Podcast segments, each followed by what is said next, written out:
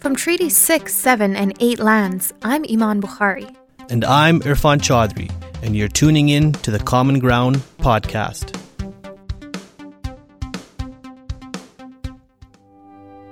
Canada, the home of multiculturalism in all its glory, the land of acceptance, handsome politicians, Tim Hortons, mooses, bears, and exceptionally kind people who say sorry way too much. But does saying sorry really mean much in these times of increased political, cultural, and social polarization? In recent years, we've seen public acts of hatred globally, nationally, and even locally. The Quebec mosque shooting from 2017 reminded all Canadians of the real impact these polarizing tensions can have in our country. Hate crimes, hate incidents, and hate groups have been increasing across the nation over the past few years. In 2017, police reported 2,073 criminal incidents in Canada that were motivated by hate, an increase of 47%, or 664 more incidents than reported the previous years. The prairies seem to host a lot of these groups, Alberta, in particular, has been somewhat of a hotbed for hate crimes in Canada in the recent years. According to Statistics Canada, the number of police reported hate crimes in Alberta increased 38% from 139 incidents in 2016 to 192 in 2017. Nationally, right wing hate groups spiked to as many as 500 members in 2018 and are believed to be a response to a shift in our political landscape.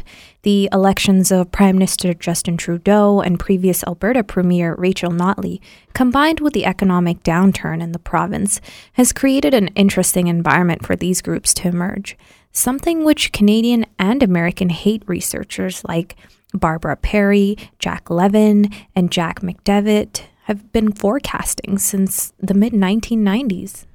Being able to track and understand the real prevalence of hate crimes is a difficult task. Hate crimes tend to be underreported, a phenomenon criminologists refer to as the dark figure of crime. The dark figure of crime refers to the actual amount of crime reported to the police versus the actual amount of a certain crime type occurring in any given community. There are many reasons people do not report hate crimes to the police. Most commonly, victims are scared to report to the police for fear of retaliation, or they really don't think the police can or will do anything. This is especially true in our current context, where perceived hate groups seem to freely be able to congregate in public spaces, sharing anti immigrant, anti Muslim, and xenophobic values. In January 2019, for example, the city of Red Deer experienced anti immigration demonstrations on a weekly basis by the so called Yellow Vest Canada movement, one block away from Red Deer's main welcome center for newcomers. According to a CBC News report on the demonstrations, posters were being circulated at the protests claiming Prime Minister Justin Trudeau's agenda supports terrorism, mass Muslim immigration, and is starting the process of Sharia law. The rally attracted members of the Soldiers of Odin, an anti immigrant and, to be quite clear, anti Muslim group, who often show up when the Yellow Vest organizers host a public demonstration. Here in Edmonton, the Yellow Vest Canada movement has been fairly active. From weekly protests outside former Premier Notley's office in the weeks leading up to our recent provincial election, to public demonstrations in front of Edmonton City Hall, where members of the group got into physical altercations with anti racism protesters. The group has been very active and very vocal in Edmonton. Canada today. This one here in Edmonton drew some counter protests and it got a little heated. An environmentalist pulled away from this gathering of yellow vests at the Alberta legislature. And at a second protest downtown, lots of shoving over differing views. At one point, a yellow vest pushing me with my camera as tensions between the two groups flared. Local reporters have been covering this group over the last number of months. One of the main reporters following the story is Omar Mosleh of the Star Edmonton. I had a chance to sit down with Omar to talk about his experience with covering the Yellow Vest group. This interview occurred coincidentally one day after the New Zealand mosque shooting. Describe the, the Yellow Vest protesters as fairly homogenous. It's, you know, people you'd see on the street and, and wouldn't catch your attention. So you know, everyday Albertans, working class people, uh, should be said for the context of this interview, mostly white people who were frustrated and, and angry and, and wanted answers to their to their grievances and you know some kind of support from the government and just to feel like they were being heard. It was mostly directed to the federal government. You see a lot of uh, vitriol and rhetoric directed towards Prime Minister Justin Trudeau, but there's also a lot of people who weren't big fans of Premier Rachel Notley either. So the counter protesters, um, somewhat of a homogenous group as well, uh, definitely younger crowd. Uh, a lot of them were covering their faces, um, often accused of being Antifa or Antifa. And um, yeah, they, they were generally there to stand against what they saw as racism and hate. That started emerging as the um, anti illegal immigration piece started becoming more and more prominent. The Yellow Vest movement in Alberta gains momentum by exploiting a sense that the country is changing, and it is working class Canadians who will be left behind. This seems to be what is fueling Canada's Yellow Vest movement, according to some scholars who have been following the group's activity locally. In Alberta, the movement has gained a lot of traction because of the oil recession, also because of the ongoing pipeline issue, and also the provincial carbon tax. But many Albertans who align with the group also feel threatened by the changing demographics in Alberta. They are concerned with non white immigration changing the face of our country, imposing foreign ideas and values into a Canadian way of life. As Omar noted in some of his observations in covering the group, the movement, intentionally or not, is providing a platform to individuals and groups with an extreme view. The Wolves of Odin, an Edmonton based splinter group of the Soldiers of Odin who insist they're only against radical Islam, have attended every Yellow Vest protest in Edmonton. Formerly Soldiers of Odin, then became Wolves of Odin, and then the Klan and the Canadian Infidels, the perpetual rebranding. They were at every rally I've ever been to uh, strong presence, certainly um, in, in some cases actually the organizers of the event. National Citizens Alliance, they're, they're, they've been quite prominent at these events too. That's Stephen Garvey, and he's, he has quite a track record of, of being uh, fairly extreme when it comes to his anti immigration views or anti illegal immigration. Uh, but yeah, the, they, were, they certainly weren't being like pushed out, but they are also, they're also not representing the movement. They're kind of just there. But their their main thing is that you know we're standing together as Canadians. We're all Canadians, and they'll always say, you know, we're not anti-immigration, we're anti-illegal immigration. We want proper vetting, and you know, I have friends who are Muslim, and I've you know, I have friends who are colored, and I guess it's just a. Uh, the, the biggest thing I got out of it is these are people who want to feel like they're being heard, and, and I think that they feel that by standing together, they're they're closer to that goal. One of the contradicting things about this group is that publicly they claim to not be racist, not xenophobic, and not anti immigrant. Their online activity, however, paints a very different picture. In 2016, when the group was gaining traction in Canada, I had a chance to analyze the comments on their public Facebook page in order to test this claim. What I found was surprising. Or maybe not. Between January 14th to September 5th, 2016, there was a lot of activity on the Soldiers of Odin Facebook page, partly due to the increased media attention. There seemed to be a lot of engagement from the users with over 26,000 comments, shares, and likes. Of the online activity observed during this time period, 31% provoked an overtly racist, xenophobic, anti Muslim, or anti immigrant narrative. What this shows is that users of this Facebook page do hold and express racist, xenophobic, anti Muslim, and anti immigrant sentiment, countering their public claim of not being a hate fueled group. You certainly hear it, and then where you really see it is online. Uh, the, the Islamophobia. It's there, it's a big part of this movement. In terms of how it's actually motivating people, I think like like when I, I remember going to one event and the speaker was talking about how refugees and migrants would bring disease and, and security concerns and overload the health and education system and a lot of talk about Sharia law being implemented and, and it gets, you know, I, I sometimes call it the rabbit hole because the deeper you get into it, the more bizarre it gets. And, you know, a lot of concerns about Sharia law and, and, and um, sort of population control. And, and there's this idea that like you know the, the, prime minister and and sort of world leaders are all part and parcel of this conspiracy to yeah. to replace western white Canadians and Americans and like the more you perpetuate these fringe extreme ideas the more people start to accept it as oh yeah maybe this is a real thing And like you talk to people and, and their concerns about Sharia law being implemented in Canada, like this is the top of mind issue for them. And and yet you ask them like, well, what kind of evidence do you have that this is actually happening? And they can't point to anything. But it's clear that you know it's kind of like this echo chamber where they hear it online, they see the speakers talking about it at these rallies, they have their own uh, concerns validated by other people they're speaking to. And then all it takes is that one person to really say, this is a thing that I need to do something about. The influence from the online world cannot be ignored. Our lives intersect online in a stream of likes, shares, retweets, and comments. In a digital society, we are exposed to endless threads of information and potential misinformation. We expose ourselves to ideas and perspectives we align with while ignoring points of views we disagree with. While this might not sound like a bad thing, it leads to amplifying our echo chamber of ideas online, where we assume everyone thinks like us, acts like us, and feels like us.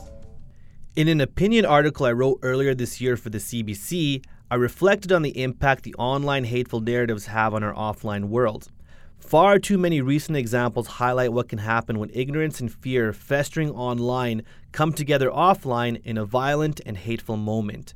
Examples include the 2019 live stream mass murder at a New Zealand mosque, the 2018 van attack in Toronto connected to an involuntary celibate movement angry at women, the 2017 Quebec City mosque shooting, where the shooter was really upset at Canada's stance on immigration, the Orlando nightclub shooting in Florida in 2016, where a gunman went and opened fire at a gay nightclub, or the 2015 mass shooting in a South Carolina church predominantly congregated by black churchgoers.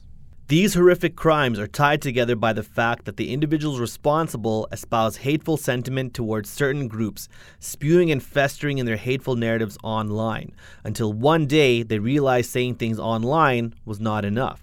While these examples highlight the extreme end of the spectrum in relation to how online hateful rhetoric can lead to offline acts of violence, it's important to remember that other acts of offline action are also fueled by online polarizing narratives. Recent local examples include the Yellow Vest movement having their concerns about the economy quickly catapulted into protests against immigration, or, similarly, two members of a self described patriot group visiting a mosque in Edmonton on a Friday before prayer in early 2019 to ask questions. They used social media to spread misinformation and broadcast their interaction on Facebook Live. Security images show two men enter the mosque wearing patches that say kafir, an Arabic word for non believer, adopted as their group's symbol. They then went outside and live streamed on Facebook as four of them questioned those going to pray. No way, when they streamed um, the video live, they were looking for attention, and we're not going to give them that. Our priority, our number one priority, is the safety of everybody that comes through this mosque.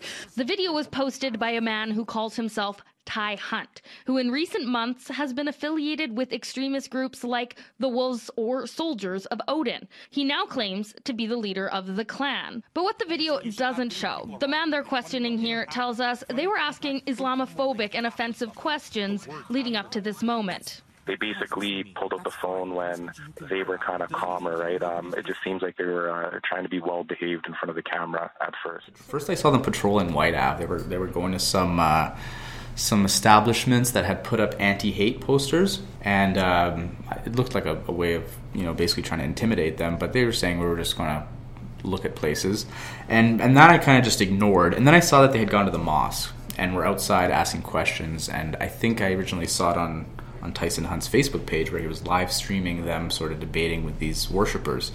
And um, that was clearly to me like there was one picture of him, someone giving a finger or something. It was it was clearly a form of intimidation, but also a statement that you know very much an us versus them narrative.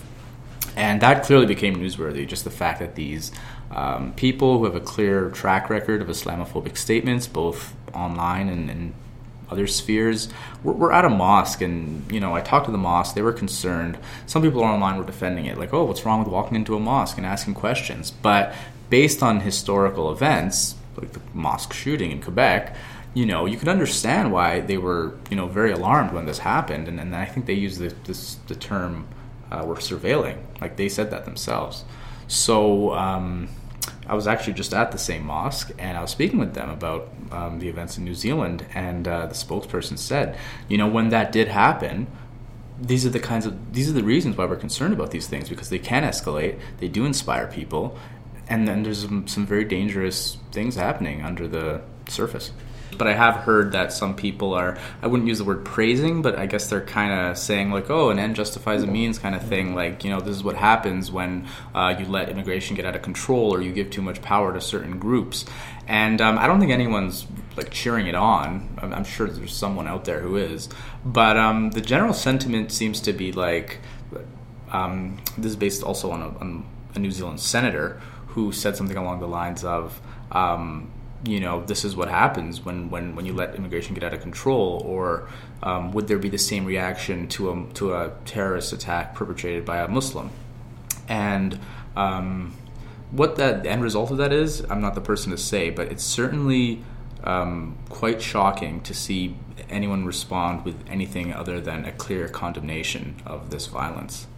Immigration, perhaps one of the most polarizing and controversial topic in this day and age.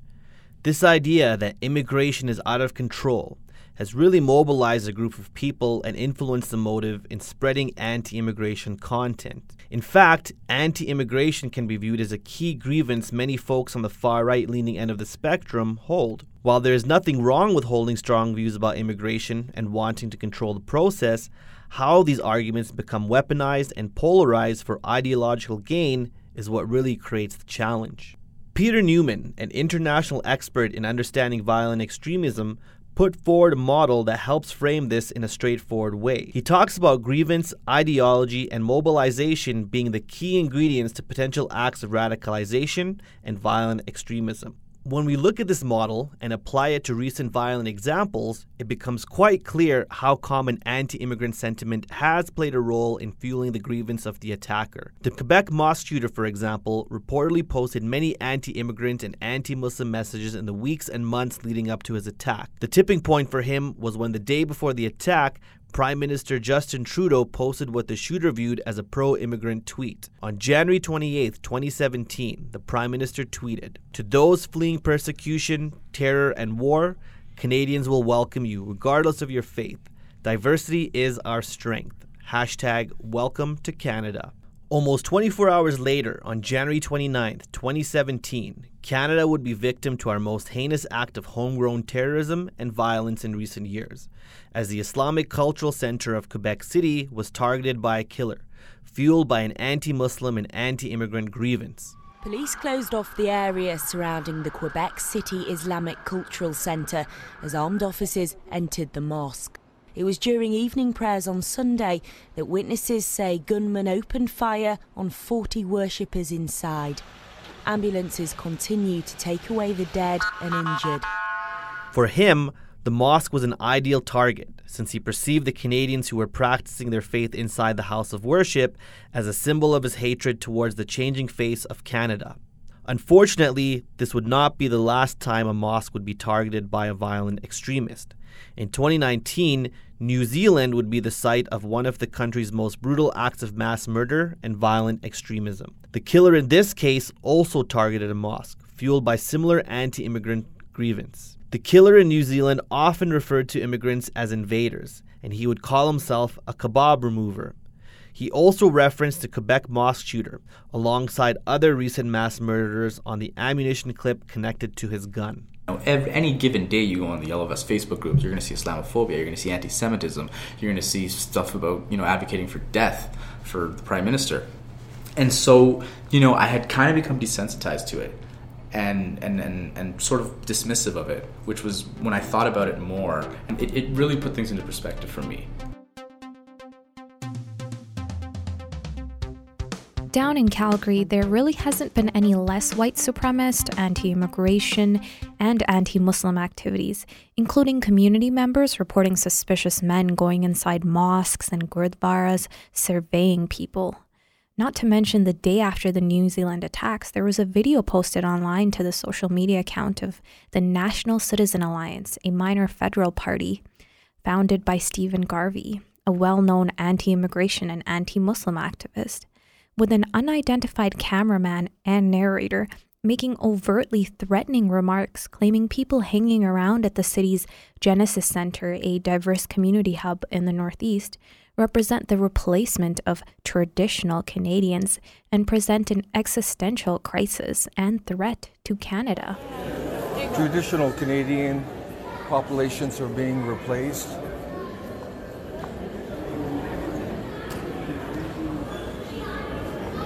That is a fact. Canada is being turned into a UN globalist village.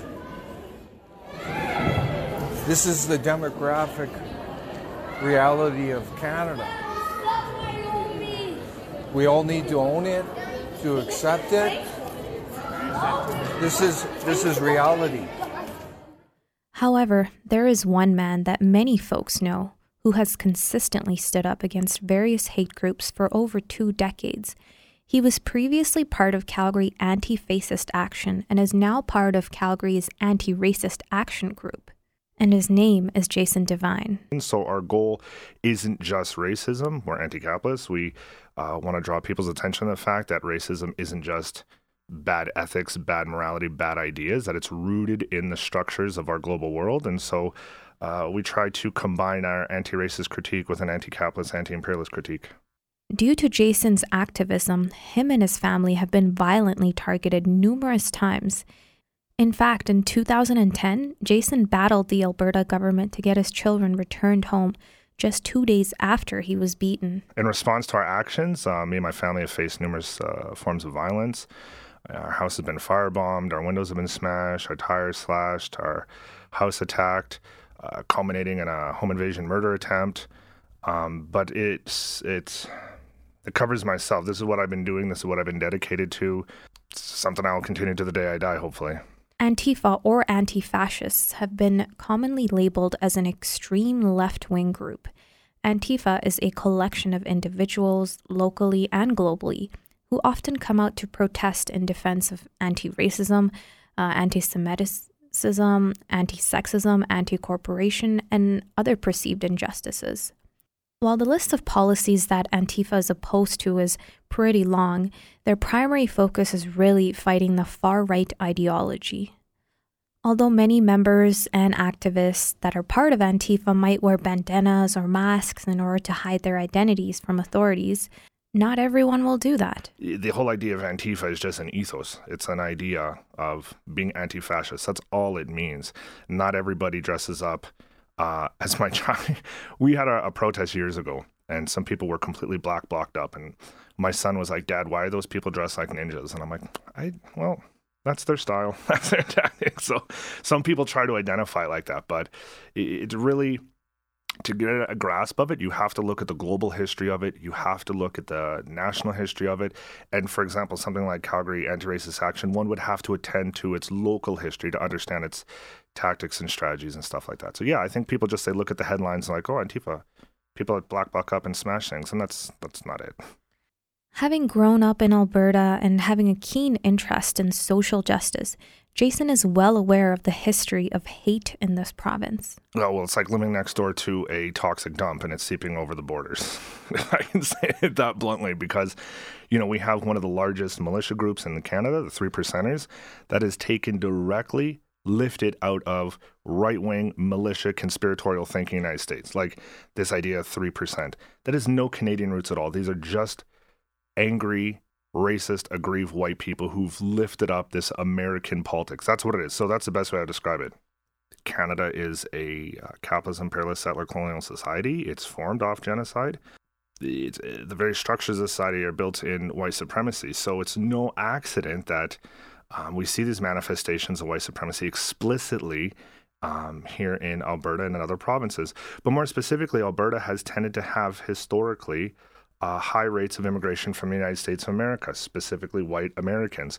So there's no accident that there was an overlap, say, in the early 1900s up to the 20s and maybe uh, to some extent the 30s of the Ku Klux Klan organizing here.